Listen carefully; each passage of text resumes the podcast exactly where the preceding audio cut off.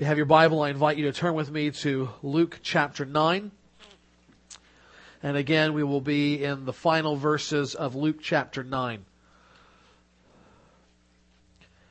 Before becoming a Christian, the great Christian that he was, Augustine was a brilliant philosopher, but he was also one who reveled in his sin. And at one point he was living with a mistress and yet he wanted to go and hear the preaching of Ambrose, the great preacher in Milan. He was going there simply to experience the rhetorical skills of Ambrose the preacher. So he went and he went with some friends. The friends quickly turned away, but Augustine was captivated. He was captivated by Ambrose preaching about the holiness and the glory of God. But then as Augustine's mind would be captivated by the truth that he was hearing from the scriptures. His mind would also turn back to what was waiting for him at home. This woman who, though not his wife, one that he cared for deeply. And in the midst of this spiritual battle for his soul, he writes in his biography that he famously prayed, O Lord, make me good, but not yet. Make me good, but not yet the story of Augustine gets to the very heart beats of this, these final verses of Luke 9. And here we see people saying to Jesus, I will follow you, but not yet. But not yet.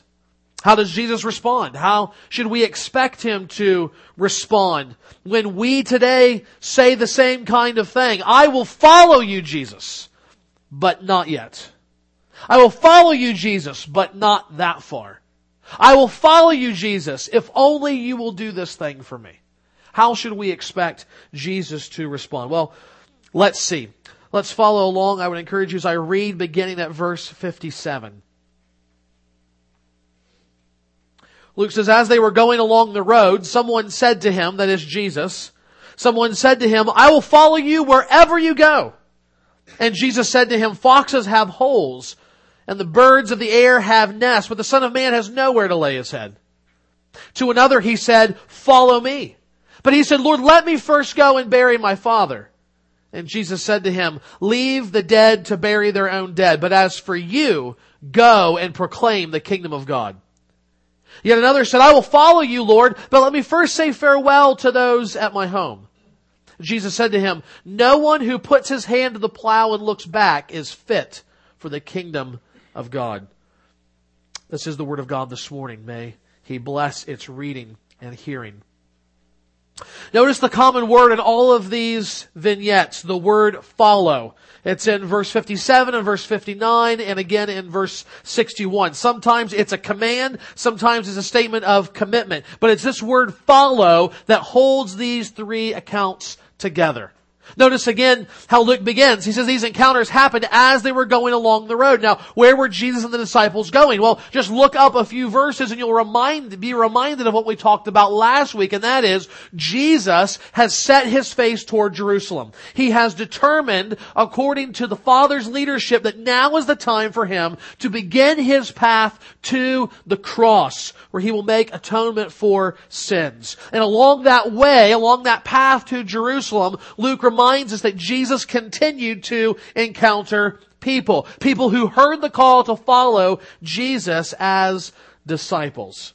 But what does it mean to follow Jesus as a disciple? What does that life look like? What is the expectations that Jesus himself has for those who would follow after him? I often fear that people believe following Jesus is doing him some kind of a favor. Jesus, alright, alright, I'll be your disciple. I'll do this for you. But usually what follows with that mindset is some kind of terms of agreement, some kind of pact or contract. Look, I'm going to believe in you like you want, but now you need to do this for me. You need to make sure I have this kind of life. Jesus, if I'm going to be your disciple, these are the expectations I have. But Jesus says that that's the opposite of the way his disciples come to him. There are no negotiations. There are no terms of agreement. I lead and you follow. That's what Jesus says.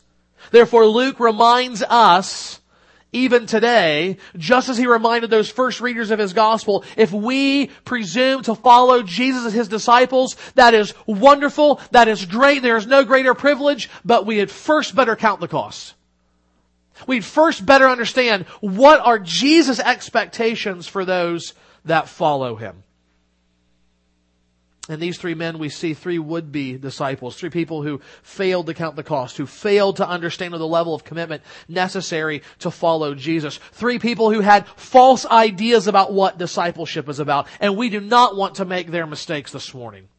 Instead, we want to learn from them. We want to see what it means to follow Jesus. This morning, we want to count the cost of discipleship. What do we see here about following Jesus? We see three things. First, we see that following Jesus means choosing the cross over comfort. Following Jesus means choosing the cross over comfort. Luke says, as they were going along the road, someone said to him, I will follow you wherever you go. Again, where is Jesus going? He is going to the cross. That's where he's going. So when this young man comes up to him and says, I'm going to follow you anywhere, in Jesus' mind, great, you're following me to the cross. That's what he should have expected. That's what we should expect today when we hear Jesus calling us to follow him. But this guy doesn't expect that. That's not what he thinks is going to happen if he follows Jesus. And Jesus recognizes that. He recognizes that the pretentious claim that this man is making, I'll follow you anywhere. Really? He knows what Thomas Manton has put so well. They that rashly leap into a profession of faith usually fall back at the first trial. So what does Jesus say to this man? He says back to him, Oh, okay. Well, foxes have holes and birds of the air have nests, but the son of man has nowhere to lay his head. What is Jesus saying to this man? He's issuing a wake up call. He wants to make sure that this guy understands following me as a disciple is not going to lead to a life of comfort and ease. It's going to lead to a life of difficulty and hardship and bearing your cross. You see, even in the 12, we see something of this desire to get something from Jesus by being his disciples. We've just seen them talking uh, in the weeks previous to this, and you can read this afternoon if you weren't here for that, that they're consumed with greatness. We are following Jesus, therefore we will be great. We will be thought great in the world. We will be thought great among our people. Here Jesus discerns that this man is not so much looking for greatness, but for comfort. But Jesus says, following me doesn't lead to comfort. It leads to the cross. And Jesus was clear about that from the outset of his ministry, wasn't it? He says, if anyone would come after me, let him deny himself and take up his cross daily and follow me. So following Jesus involves not the expectation of comfort, but the expectation of the cross. Jesus is a Savior who saves by way of His own death. He died a real, physical death under the wrath of God towards the sins of His people, hanging on a Roman cross. And yet being raised back to life, He now calls people to follow after Him also in their death. Not death on a Roman cross, but death to ourselves. Death to our plans for life. Death to our ideas about life. Death to our idols in this life. Why does he call us to that? Jesus calls us to die to ourselves that we might live in him. Nothing makes us more alive than living under the lordship of Christ, experiencing fellowship with God through him. If you get nothing else from this sermon, get that. Nothing makes us more alive as image bearers of God, as human beings. Nothing makes us more alive than dying to ourselves as we live under the lordship of Christ, experiencing fellowship with God through Him. Among many other things, among many other things, John Piper is famous for speaking about Christians needing to live with a wartime mentality, a, a, a wartime lifestyle. I remember the first time I heard him speak that way, I was a first semester student at the Southern Baptist Theological Seminary in Louisville, Kentucky, and he was there to deliver the Mullins lectures on preaching. I'd only heard the name John Piper before, but I'd never heard him preach, and I never read any of his books. In the lunchtime talk after chapel, I remember distinctly him saying, this is a dangerous place to go to seminary. I thought, what does that mean? And he said, he said, here's why I say that. I look around and it's posh. Everything is nice. All, all the buildings and the furniture and the carpet display the generosity and the wealth of previous generations to, to, to make things comfortable for students to study here. And he says that is dangerous for seminary students to study here. He says, now I want you, I want you to know, I send everybody I can here, but I warn them, it's dangerous to study here because if we get used to the poshness, if we get used to the comfort, if we get used to the niceties, we'll never want to leave. We will not want to go where there is no poshness, there is no comfort, there is no niceness where there's not hardwood stained everything and thick pile carpet. We will not want to go to the nations where people are dying. We'll not want to go to the urban cities which are dirty and sinful. We'll not even want to go to our neighbors who don't like us because it's hard and we're used to comfort. So he said, be careful. Likewise, not just for seminary students, but for every Christian, we will lose our edge of living under the lordship of Christ if we do not actively engage this sense of a wartime mentality. Now, what am I talking about? What's Piper talking about when he talks about a wartime mentality? Well, think about this. Think about this that, that James Bradley says in his book, Flags of Our Fathers. He says that during World War II, quote, the entire nation seemed overnight to have snapped out of its depression era lethargy. Everyone scrambled to be of help. Rubber was needed for the war effort and gasoline and metal. A women's basketball game at Northwestern University was stopped so that the referee and all 10 players could scour the floor for a lost bobby pin. Americans pitched in to support strict rationing programs, and their boys turned out as volunteers in various collection drives. Soon butter and milk were restricted along with canned goods and meat. Shoes became scarce and paper and silk, along with paper and silk. People grew victory gardens and drove at the gasoline saving victory speed of 35 miles an hour. Use it up, wear it out, make do, or do without became a popular slogan. Air raid sirens and blackouts were scrupulously obeyed. America sacrificed. That would never happen today. Not in a million years.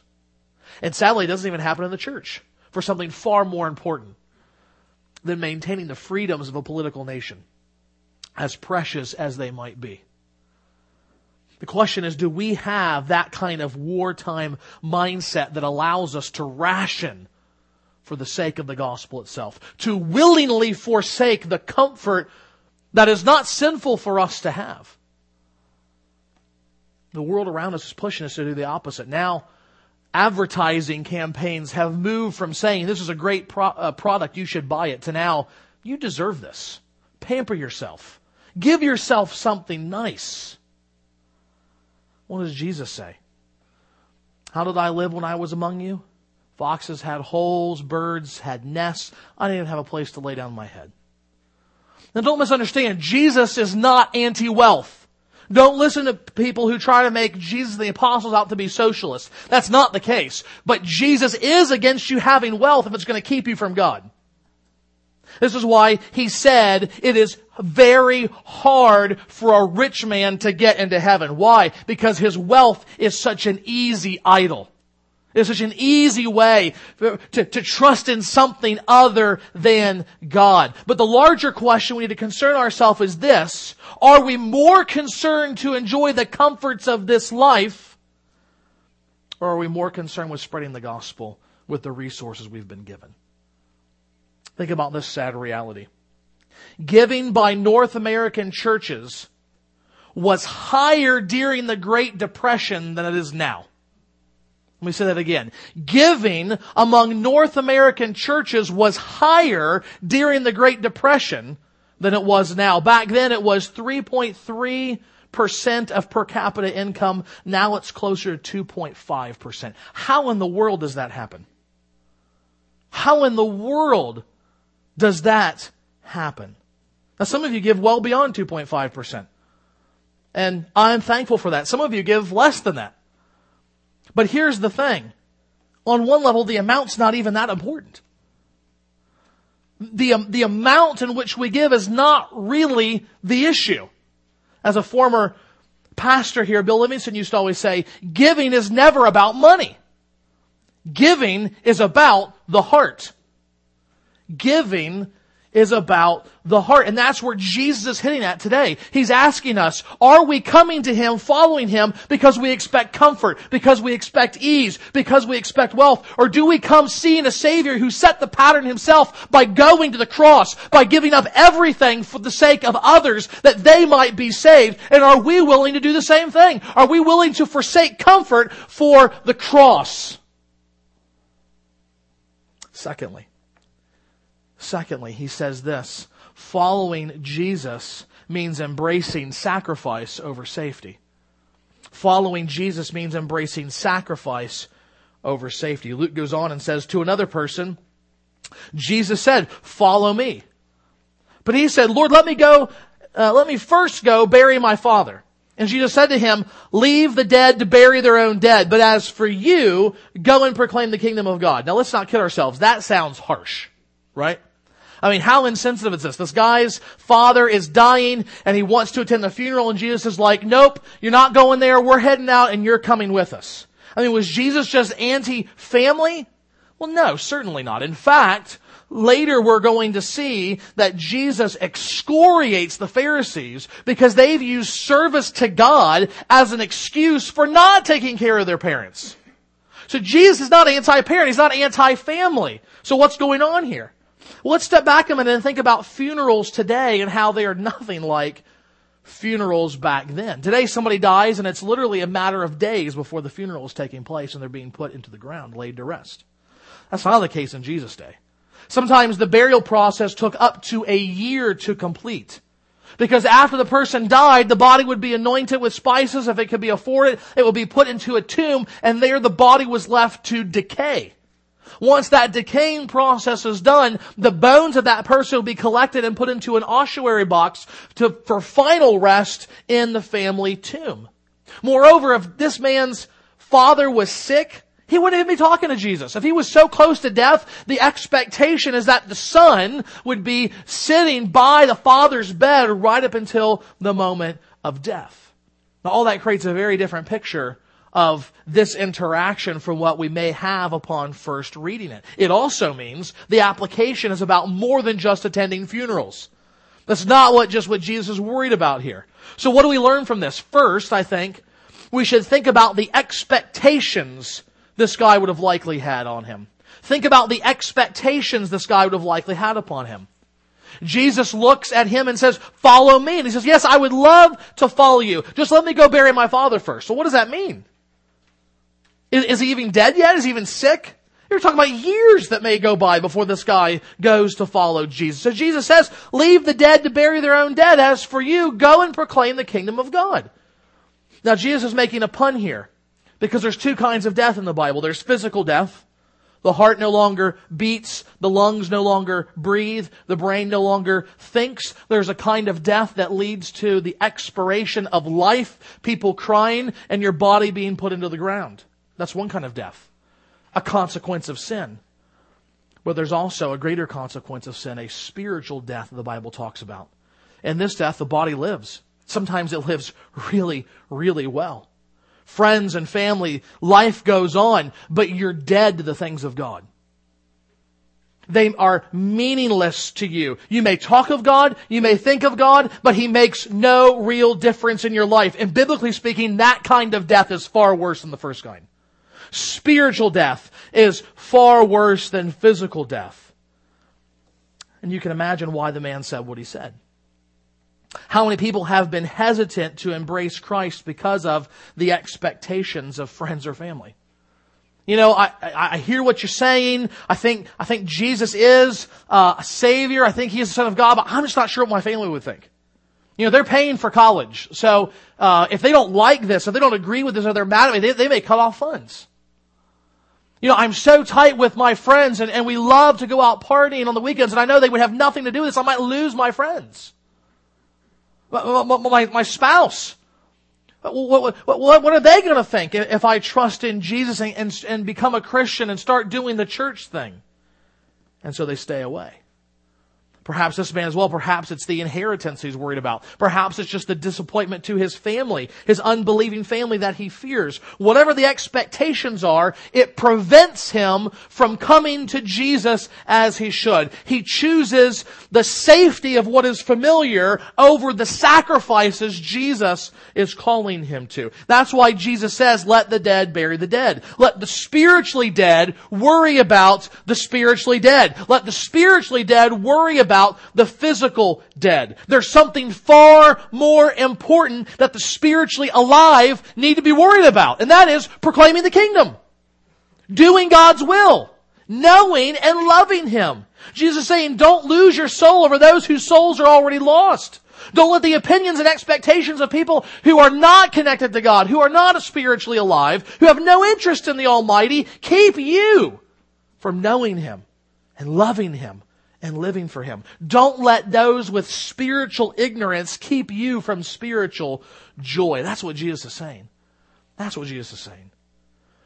More than that, think about what Jesus is calling him to do. Jesus says, leave the dead to bury their own dead, but as for you, go and proclaim the kingdom of God. Here's the thing. Jesus never calls us he never calls us to sacrifice just for the sake of sacrifice. He never calls us just to give things up for the sake of giving things up. Jesus is not creating a, a, a group of ascetics who just think the, the least I have and the more I abuse my body, the better off I'm going to be with God. That's not what Jesus is about. We are sacrificing for a purpose. What is that purpose? That we might proclaim the kingdom of God. What could be more urgent than proclaiming the kingdom? Is there anything that should never be sacrificed in order that men and women might experience the saving grace of a holy God? The answer is no, there's nothing. There's nothing in this life that is so sacrosanct that we hold on to it and never are willing to give it away in order that people who are going to hell become people who are going to heaven because they've heard the gospel of Jesus Christ. Nothing is, is, is worth holding on to so tight that we do not proclaim the gospel. The reconciling power of Christ's death and resurrection can only come to those who hear and believe. So the question is, how are we doing today as the American church? How are we doing today as our own church? Are we clinging to safety or are we willingly sacrificing for the sake of the kingdom?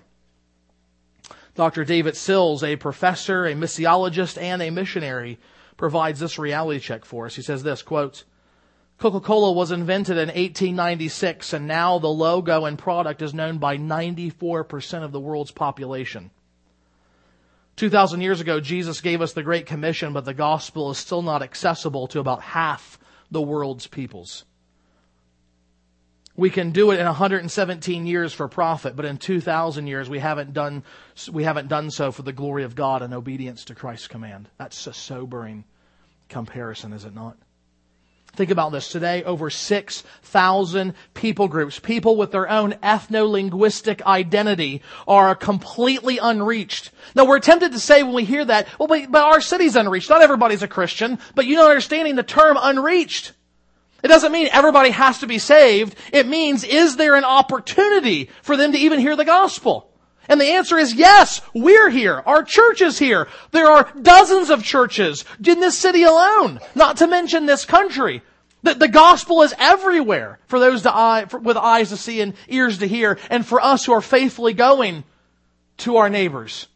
But there are entire people groups where there's no Christians. There's not even a Bible in their language. There's not even people working on a Bible in their language. For them to hear the gospel, they would have to go to a completely different people group or even a completely different country. Hours and hours away. They don't know of Jesus. They don't even know enough to be looking for Jesus. But that's not all that we're talking about when it comes to proclaiming the kingdom. Think about those who have been raked over by missionaries looking to add notches on their belt, converts on their prayer letters, but they've not made disciples. The same missionary, David Sills, runs a missionary uh, organization, a, a missionary ministry, where he specifically goes back to places that are supposedly reached and finds groups that are Christian in name only and must be retaught the gospel and re-evangelized and actually discipled into being real followers of Jesus Christ. So here's, just to give you a flavor, these are the kinds of questions he gets. These are the kind of the statements that he hears when he meets with pastors of supposedly reached areas. If I eat the flesh of another man, will I get his sins too? A Christian pastor asked that question in Africa. Or pastors in, in other places who tell him in South America that they don't have the Bible in their language, so they just preach on Sunday morning whatever they dream about on Saturday night. Shaman witchcraft is okay in the church as long as used for good and not for evil. That's horrendous. And that's on us. That's on us. All total, we're looking at 4.5 billion people in the world without Christ and on their way to an eternal hell today. You see, there's safety in remaining ignorant of those facts. There's safety in plugging our ears and not thinking about it. There is safety in excuse after excuse after excuse of why we can't go there or just next door. There is safety in staying at home and having a nice church and a group of friends. But that's not what we're called to, church. We are called to something better. We are called to something more glorious. We are called to something eternal, namely sacrificing safety for the cause of the gospel, both here and to the nations. That means sacrificing our money and our ego and our time and our preferences and our traditions and our plans and our family. Sometimes it means sacrificing our love life this Christmas. We collect and celebrate the Lottie Moon Missions Christmas offering. And, and, and, we have new people that come all the time and, and they're new to Southern Baptist life. We have to tell them, this is who Lottie Moon is. This is, this is what this is all about. So, so who was she? Well, she was almost the wife of a man named Crawford Toy. Toy was once pastor of Charlottesville Baptist Church in Virginia, but he, he caught the eye of James P. Boyce, the founder and first president of the Southern Baptist Theological Seminary. He saw the education of this man. He saw his erudite thinking. And he said, why don't you come and be a professor? The, the next generation, the very first generation after the founders started the school, be a professor of Old Testament for us. In that role, he also wound up teaching classes at a women's institute where he met Charlotte Diggs Moon, nicknamed Lottie. The two fell in love and they were engaged to be married, but there soon became a problem. Moon felt the call of missions and Toy felt the call of liberal theology. He denied the inerrancy and the authority of the Bible. And despite the deep affection for Toy, despite the fact that if she married him, she would be set for life, not just financially, but in terms of her reputation within the Baptist life and the church life. This man was going to be a seminary professor at Harvard University. She would be hosting parties and having people lining up to see her and speak with her and want to be her friend. And she sacrificed it for the sake of the gospel. She said, I cannot reconcile your beliefs with the scriptures and God's call on my heart to obey and go to the nations. So in 1873, Moon gave up her only chance at marriage. She died a widow, or she died single. Think about what that would have been like just for any woman in her day. She sacrificed the security that she could have had for the sake of the gospel among the people of China. And having obeyed the Great Commission, she died on the mission field, a faithful servant of God. And having been forced out of Southern Seminary, Toy died a Unitarian professor at Harvard, denying the deity of Christ, believing religion was merely a product of human belief. Will we cling to safety? Or will we embrace sacrifice as we heed Jesus' words? Leave the dead to bury their own dead, but as for you, go and proclaim the kingdom of God. Following Jesus means choosing the cross over comfort. It means following Jesus in sacrifice over safety. And finally, following Jesus means that we are to follow him pursuing determined commitment over doubtful indecision. Following Jesus means pursuing determined commitment over doubtful indecision. Last week we saw how James and John wanted to be like Elijah calling down fire from heaven to destroy those who rejected Jesus. And today, in this passage, we see another parallel to this time. This time though to Elijah's successor, Elisha. In the final encounter, Luke tells us that another said, I will follow you, Lord, but let me first say farewell to those at home. Jesus said to him, no one who puts his hand to the plow and looks back is fit for the kingdom of God. Now back in 1 Kings 19, God has told Elijah he's going to anoint Elisha as his successor. And as he's passing through the fields, he sees this man Elisha doing his job, plowing his family's fields with a team of 12 oxen. And he goes and he throws his cloak over the shoulders of Elisha. And Elijah knows what that means. It's an invitation to be a disciple of Elijah, to learn and to see what it means and to become a prophet of God. And so he immediately leaves the oxen in the field and he runs to Elijah and he says, I am ready to go with you. Let me go, kiss my parents goodbye, and I will follow you. And Elijah says, Go ahead. What difference does it make? It's fine. Go say goodbye to your family. So Elisha runs home.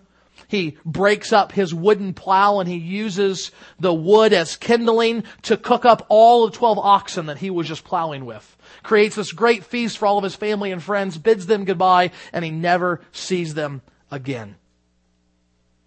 Now, Elijah had no problem with Elijah going back and saying goodbye to his family, but Jesus says, forget it. Forget it. He says, the one who has his hand at the plow and keeps looking back is not fit for the kingdom of God. Now, now, what's the difference between Elisha and this guy? Well, some have said it's simply this Jesus was more important than Elijah. And frankly, even if that's the only explanation we had, it would be good. It would be okay. It would be enough.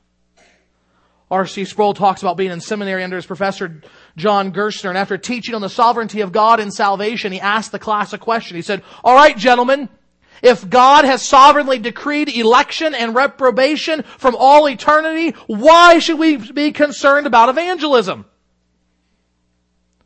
Sproul said the students were set in a semicircle and he was thankful because he was at one end and Gerstner started on the opposite and asking each student to answer the question. And he said none of them had an answer. They hem hawed, they looked down, some of them saw us and said, I have no idea. He very quickly got to Sproul and he said, well, Dr. Gerstner, I know this isn't the answer you're looking for, but one small reason we should still be concerned about evangelism is that, well, uh, you know, after all, Christ does command us to do evangelism. Sproul says, Gerstner's eyes started to flame. He said, ah, I see, Mr. Sproul. One small reason is that your Savior, the Lord of glory, the King of kings has so commanded it. A small reason, Mr. Sproul? Is it barely significant to you that the same sovereign God who sovereignly decrees your election also sovereignly commands your involvement in the task of evangelism? Sproul went on to say, oh, how I wished I'd never used the word small. you get the point though, don't you? Even if we don't understand it. If Christ has commanded it, then we obey. We follow. We believe and we trust and we never look back. End of discussion. And I think that that is part of what's going on here. It's not just that Jesus has commanded it, but again, He knows what's in the heart of this young man and He knows the temptation he's going to face to look back. Even now he sees it. He says, no one puts his hand to the plow and looks back as fit for the kingdom. What's the best way to plow a field? It's not by doing this because what's going to happen? You're going to be pulling the plow this way and that way and you're going to have zigzag lines and nice straight ones. Everybody knows if you're plowing a field, you fix your eyes on the horizon and you just keep going. And so here Elisha, what did he do? He burned everything. He killed the cows. How's he going to plow a field? He's going to come home. There's no oxen. There's no plow. He says, I'm done with this. I have been called to be a prophet of God and now nothing else matters. There's nothing else left here for me. I'm not looking back. I'm pressing forward. And this is the failure of this young man. He was not prepared. Jesus knows.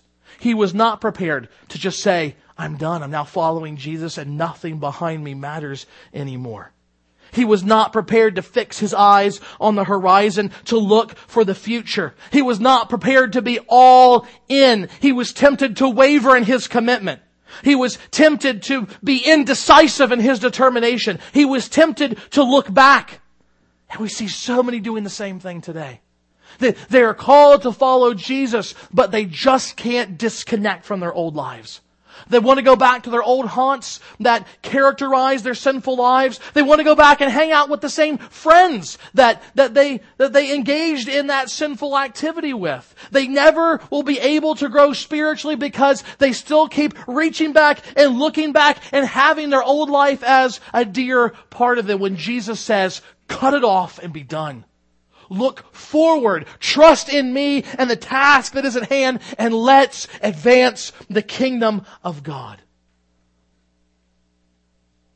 Luke makes it clear through Jesus' words. The disciples, any disciple fitting of Jesus cannot vacillate in his commitment. There cannot be conditions. You can't say ifs with God. You cannot say to Jesus, I will follow you if first, if only, if maybe. Luke is showing us that the commitment that Jesus expects is absolute. But let's be clear. As Tim Keller rightly reminds us, absolute commitment is not absolute obedience. Nobody can obey absolutely. Everyone is a sinner. But absolute commitment means a willingness to abdicate a willingness to abdicate the throne of your life, a willingness to take all conditions off your allegiance to Jesus.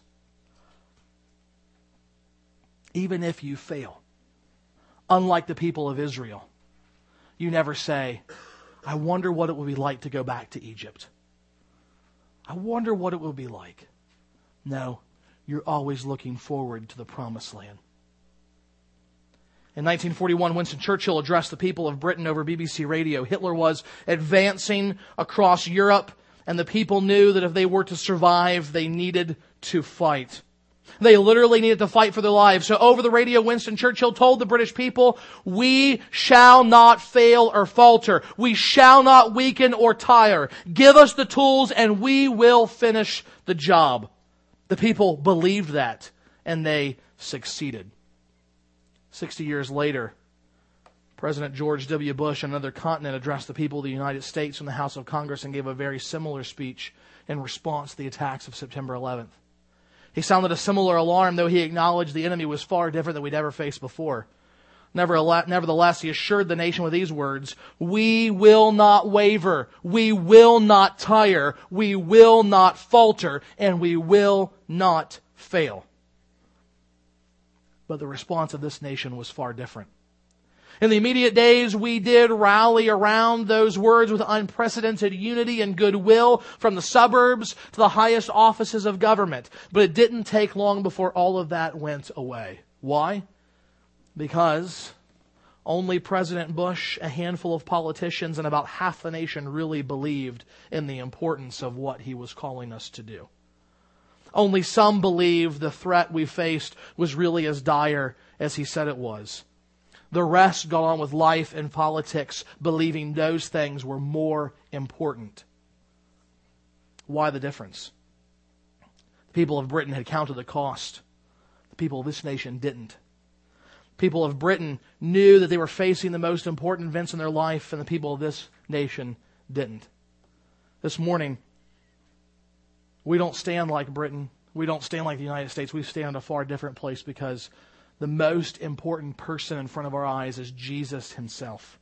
The most important events in the course of human history that we can possibly conceive of are the 30 some years where Jesus was born in a manger. He lived a life of righteousness into adulthood, offered himself as a sacrifice to sins, was raised back from the grave, and ascended to the right hand of the Father in heaven. And what faces us is this to hear the call to follow him, the call to count the cost, and the call to believe. And how we will respond to that call will be determined by one thing and one thing only how significant we think Jesus really is. How significant we really believe Jesus is, if you believe Jesus is exactly who he said he is, that he is the Son of God who bore the Father's just wrath against your sins and death, and who was raised in justifying glory and now reigns over all creation as the King above all kings, then the cost won't matter. You will count the cost and you will say, that's nothing. That is nothing. It is so minuscule to give that up for the joy of loving and worshiping and obeying and following my Savior, Jesus Christ. So today I, I call all of us, let the dead bury their own dead. Let's put our hand to the plow and not look back. Let us go and proclaim the kingdom of Christ. Oh, Father, that, that is the deepest desire of my heart, both for myself and for this people that I love so dear in front of me. But God, only you can work grace in our hearts. Only you can cultivate faith that will lead us to do that, to truly embrace what it means to follow your Son, not just as Savior, but as Lord, to follow Him as disciples. Father, it is my prayer, even as we will sing in just a minute, that you will so work in our lives by the power of your Spirit that Jesus will now and forever be first in everything in our lives. Father, we ask this for the sake of his glorious name in our midst and among the nations. Amen.